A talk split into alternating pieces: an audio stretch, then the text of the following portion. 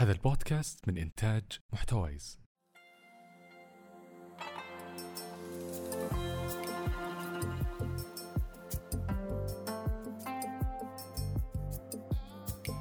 أنا منى أحدثكم من ظرف مكان. في البداية أشكركم على اختيار سماع هذا البودكاست اللي راح نزور من خلال حلقاته أماكن عديدة. راح نخوض فيها تجارب أقل ما يمكن أن تشعروا به من خلالها هو الحماس. هدفنا في هالبودكاست تجديد حماسكم للحياة وإثارة رغبتكم باستكشافها مرة أخرى. من منظور آخر يتطلب تغيير مكانكم.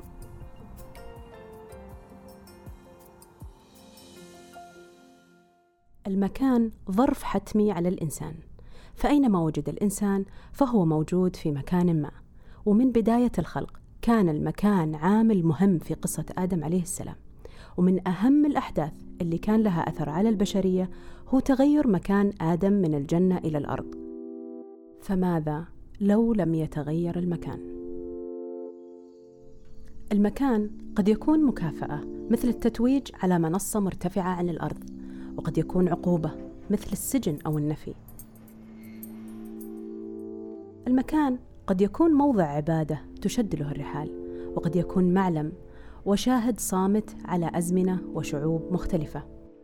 قد يكون أيضا موضوع للغزل أو مهرب من مكان آخر. قد يحب المكان وقد يكره وقد نبحث عن قائمة أماكن مفضلة ونتجنب أخرى. والعجيب أن المكان يتحكم فينا في طريقة حياتنا في بعدنا أو قربنا من الأشخاص اللي نحبهم في أعمالنا في اللغة اللي نتكلمها في اللبس اللي نلبسه. في المهارات اللي نتقنها في النشاطات اللي نمارسها وغيره وغيره من الأشياء اللي تتلازم بالضرورة مع المكان.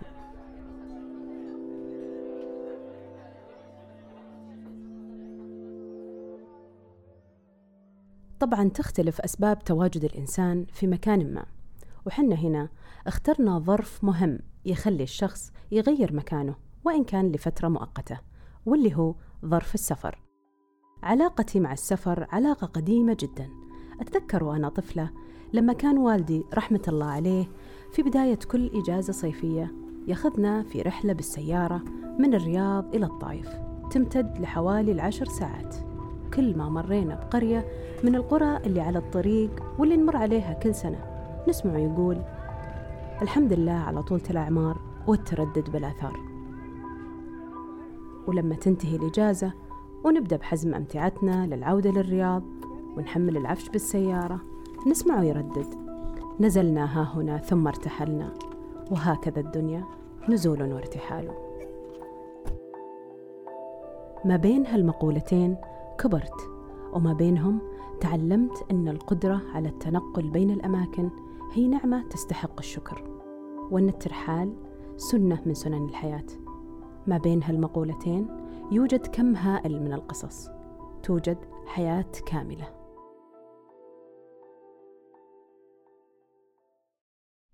أنا أبسط من أن أصف نفسي بالرحالة ولكن عندي تجارب حابة أشاركها معكم.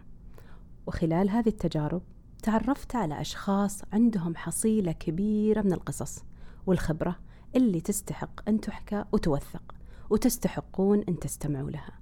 وقد تجدون فيها ضالتكم.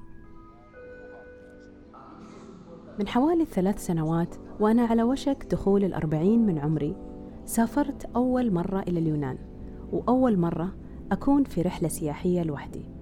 خططت رحلتي بنفسي قرأت كثير قبل أروح عن الفنادق المعالم الشهيرة النشاطات المطاعم وغيره.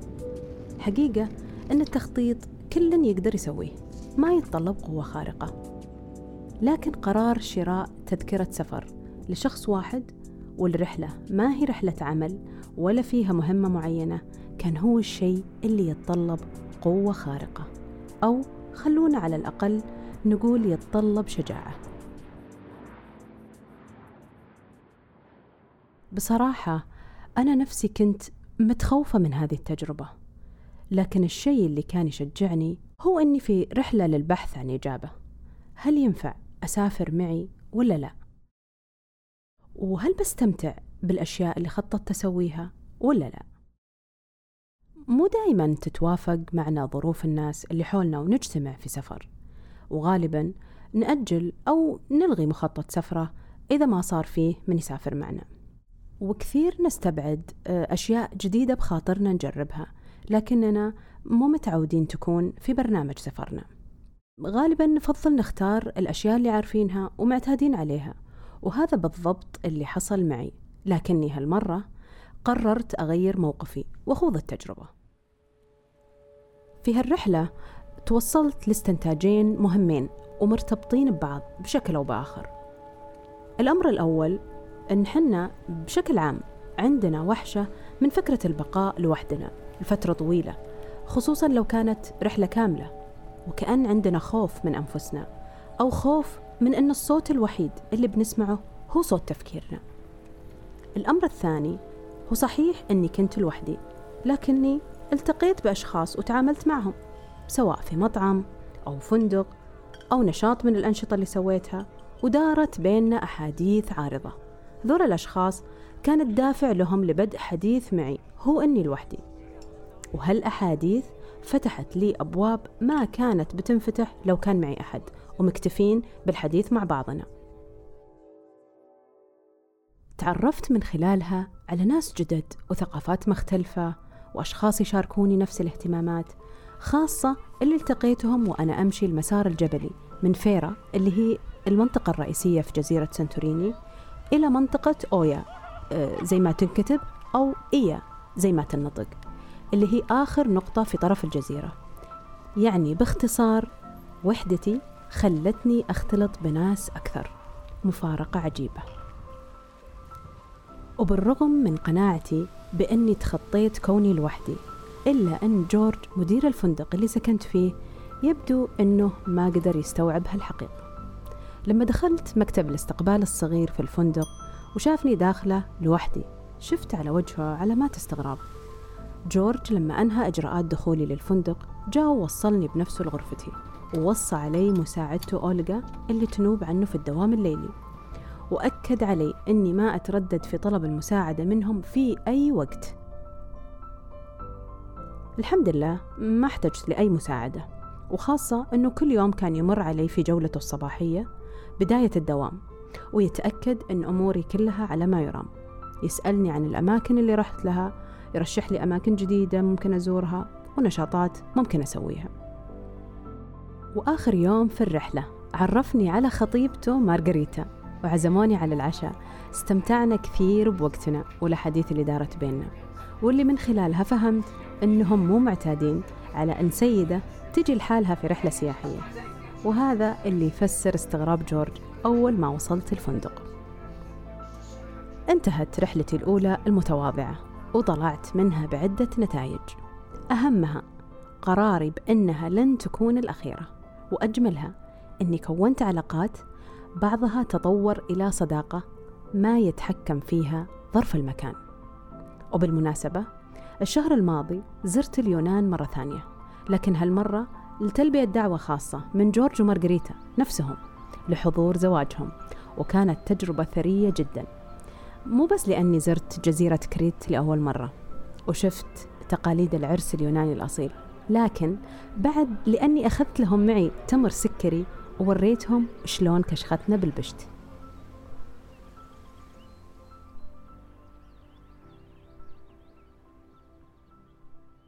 أقدر أقول أن الفهم الجديد للسفر أعطاني فرصة لاكتشاف عالم جديد علي. الرحلة تلتها رحلات أجمل. مو بالضرورة أكون فيها لحالي. بالعكس اكتشفت في هالعالم مجتمع كبير من الأشخاص. الشيء اللي يجمعهم هو امتلاكهم روح المغامرة وحب الاستكشاف. هذا العالم يعطينا مساحة أكبر للانفتاح على الحياة والناس والثقافات المختلفة وزيارة أماكن جديدة علينا ما قد فكرنا نزورها. عالم يخلينا نعيد تواصلنا مع الطبيعة اللي كثير منا يفتقدها في روتينه اليومي. ويخلينا نجرب أشياء ما كانت من قبل في دائرة اهتمامنا ولا هي ضمن منطقة راحتنا.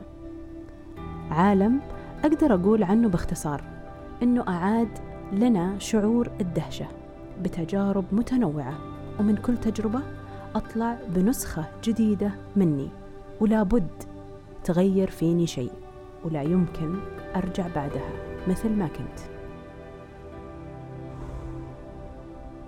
ظرف مكان بيكون نافذتنا على السفر والمغامرات سواء داخل السعودية أو خارجها. في كل حلقة راح أشارك معكم تجاربي ورحلاتي الشخصية وبنتكلم عن موضوع من المواضيع المتعلقة بسفر المغامرات وراح يكون معنا ضيوف بيشاركونا تجاربهم ومغامراتهم ورحلاتهم الاستكشافية. وبنستمع لخبرتهم ونصايحهم وكيف يستعدون لهذه الرحلات بأفضل الطرق وإيش أهم الدروس اللي تعلموها؟ وانعكاسها على جوانب حياتهم. واللي نقدر كلنا نستفيد منها. وممكن تساعد أي شخص حاب يبدأ تجربته الخاصة. مثل ما قلت لكم في البداية هدفنا تجديد حماسكم للحياة وإثارة رغبتكم لاستكشافها مرة أخرى. ختاما أستودعكم الله ولا تنسوا أن تجمعوا الذكريات.